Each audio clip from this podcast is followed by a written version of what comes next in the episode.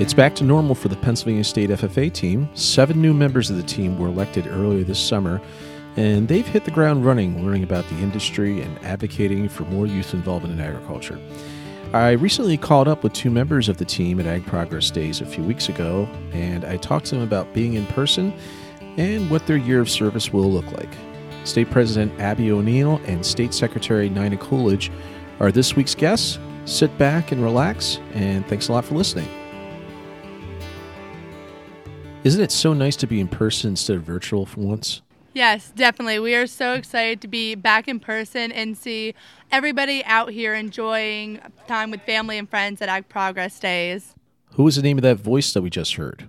Uh, my name is Nina Coolidge. I'm from Tioga County, and I'm currently serving as the Pennsylvania FFA State Secretary. And we have another special guest here.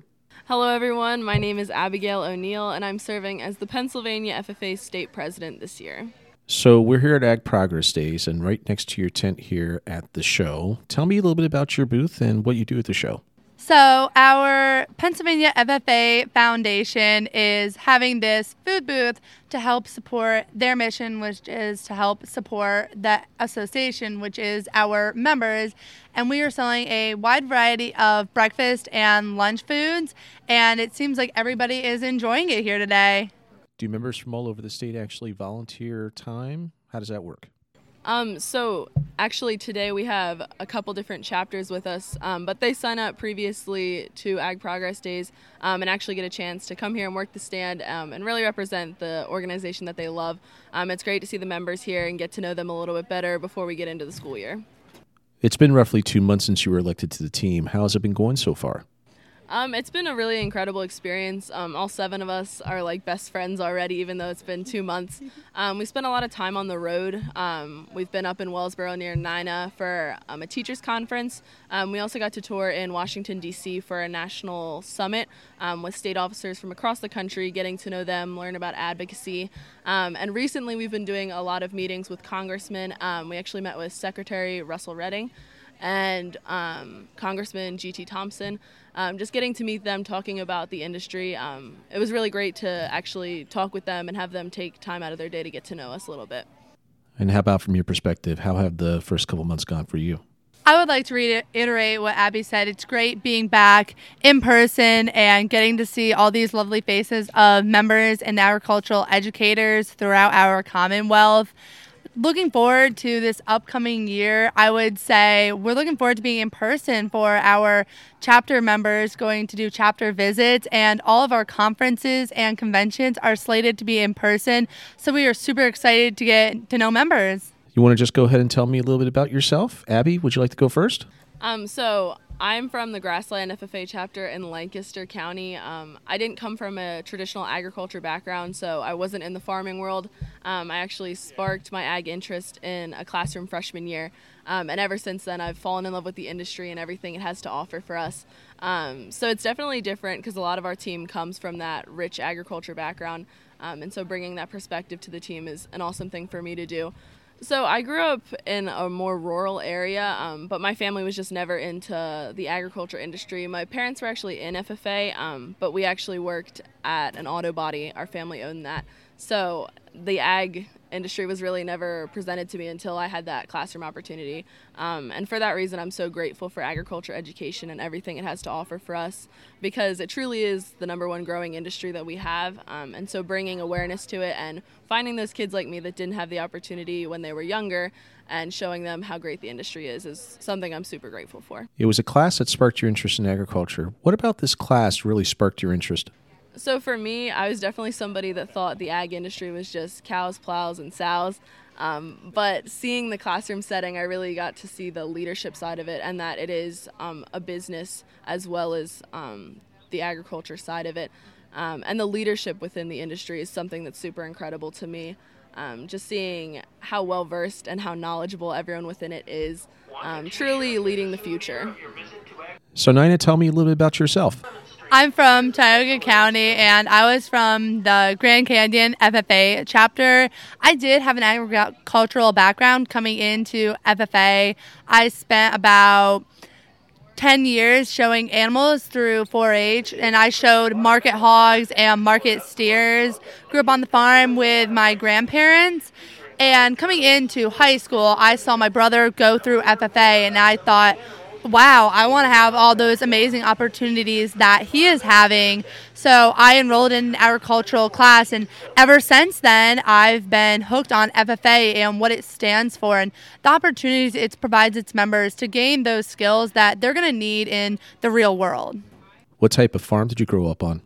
My grandparents had a dairy farm, and about I'd say four or five years ago, they sold out of the dairy farm and just did a beef farm.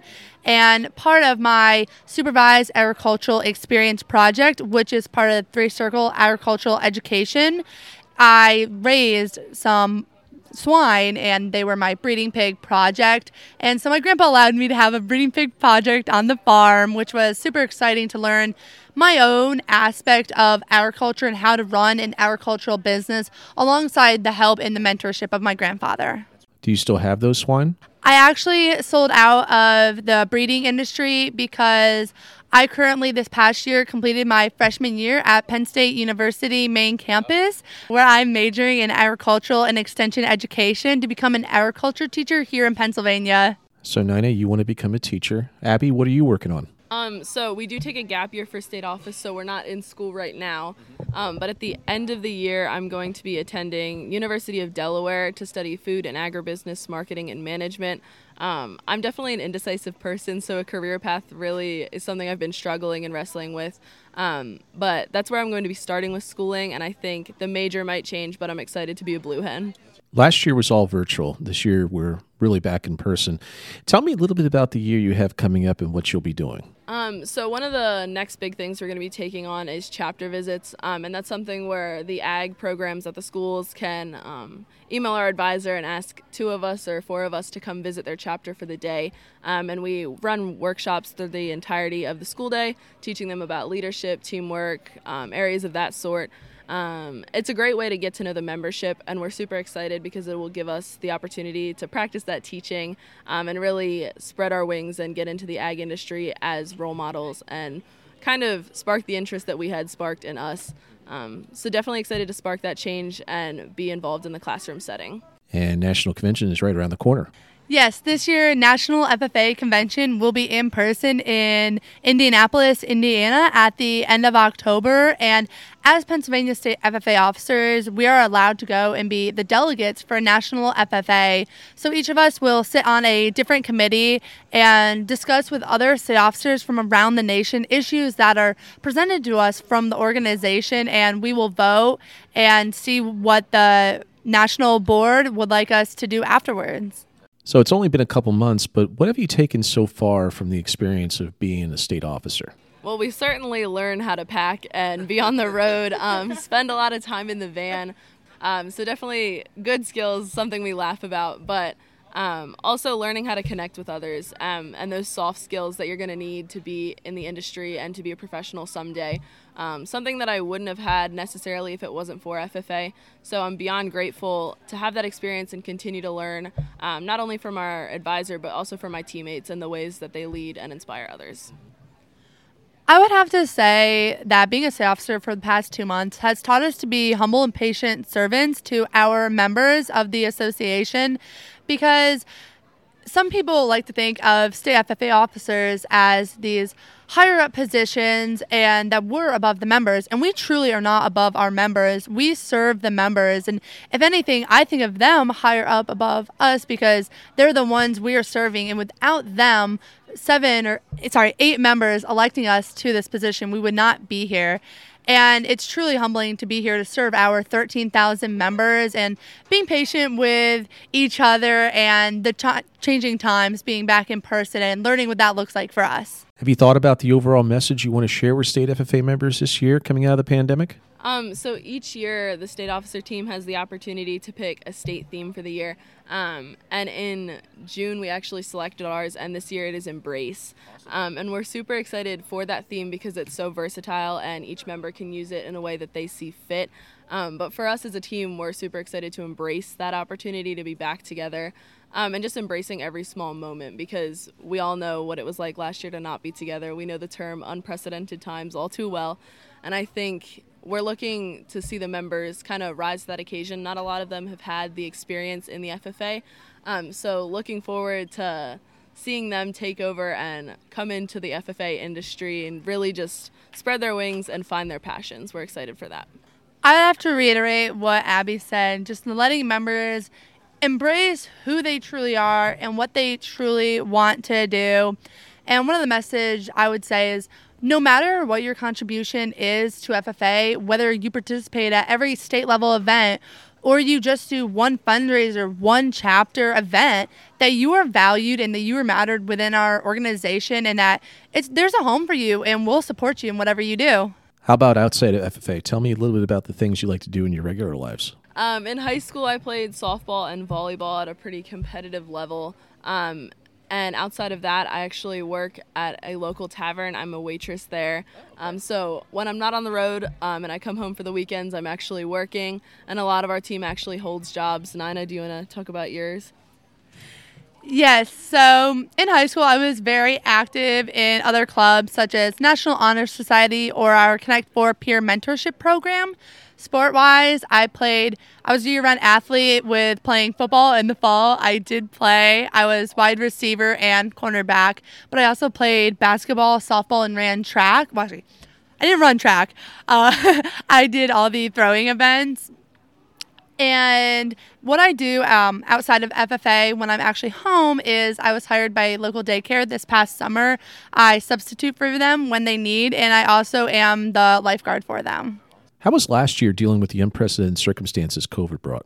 Um, last year, I was a senior in high school, and so being the president of the chapter it was definitely a struggle to kind of find that membership involvement and continue to have those events. Um, FFA kind of was on pause for the beginning part of the year because of um, regulations within the school district, um, but that's something that I'm proud of that we were able to continue as an organization and push forward and continue to spark that change and be inspirational leaders within the community and continue to live to serve as we are told to do. Um, Nina had a different perspective of it because she was in school. Do you want to talk about that a little bit? Yes. So, like I said, I was at Penn State University main campus, and I decided to go in person because I wanted the experience of being away and being my own person at college. And I believe then Penn State did a great job of trying their best for us. They tried different events such as craft nights on Friday nights. They had watch parties for some of the sporting events, even though we couldn't attend. And it was a great overall experience that I did have some in person classes and some virtual. So it was the best of both worlds.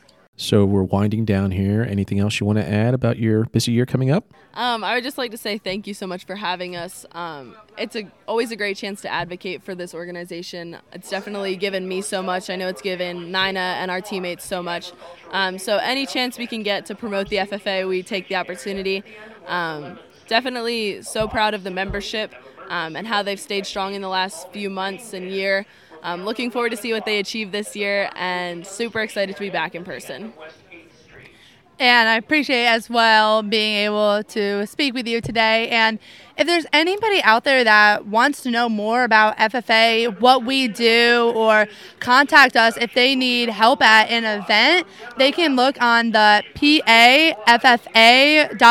website. And there's contact information for our state advisor, Mr. Mike Brammer. And we would be grateful to help anybody in any capacity. And for someone who wants to use you for a speaking engagement or something like that, how much lead time do you need to get something scheduled? Um, our schedule is usually pretty busy, but we do have a lot of gaps in there as well. Um, and so Mr. Michael Brammer, our advisor, is usually pretty great at finding a time that works for both parties. So if there's a time that you're looking for, as long as we have like a week in advance, I would say maybe two weeks, um, just giving us the opportunity to prepare if you're looking for us to teach a workshop. Oh my gosh, to teach a workshop or um, to be engaged with the membership, just giving a little bit of head time, but we are usually pretty flexible in that sense. Thanks very much, ladies. Thank you. Thank you. And thanks again to Abby and Nina for appearing on the podcast. You can read more about the team on the Pennsylvania FFA website and on the organization's Facebook and social media channels. Check those out. Thanks for listening to the podcast this week, and I'll see you next time.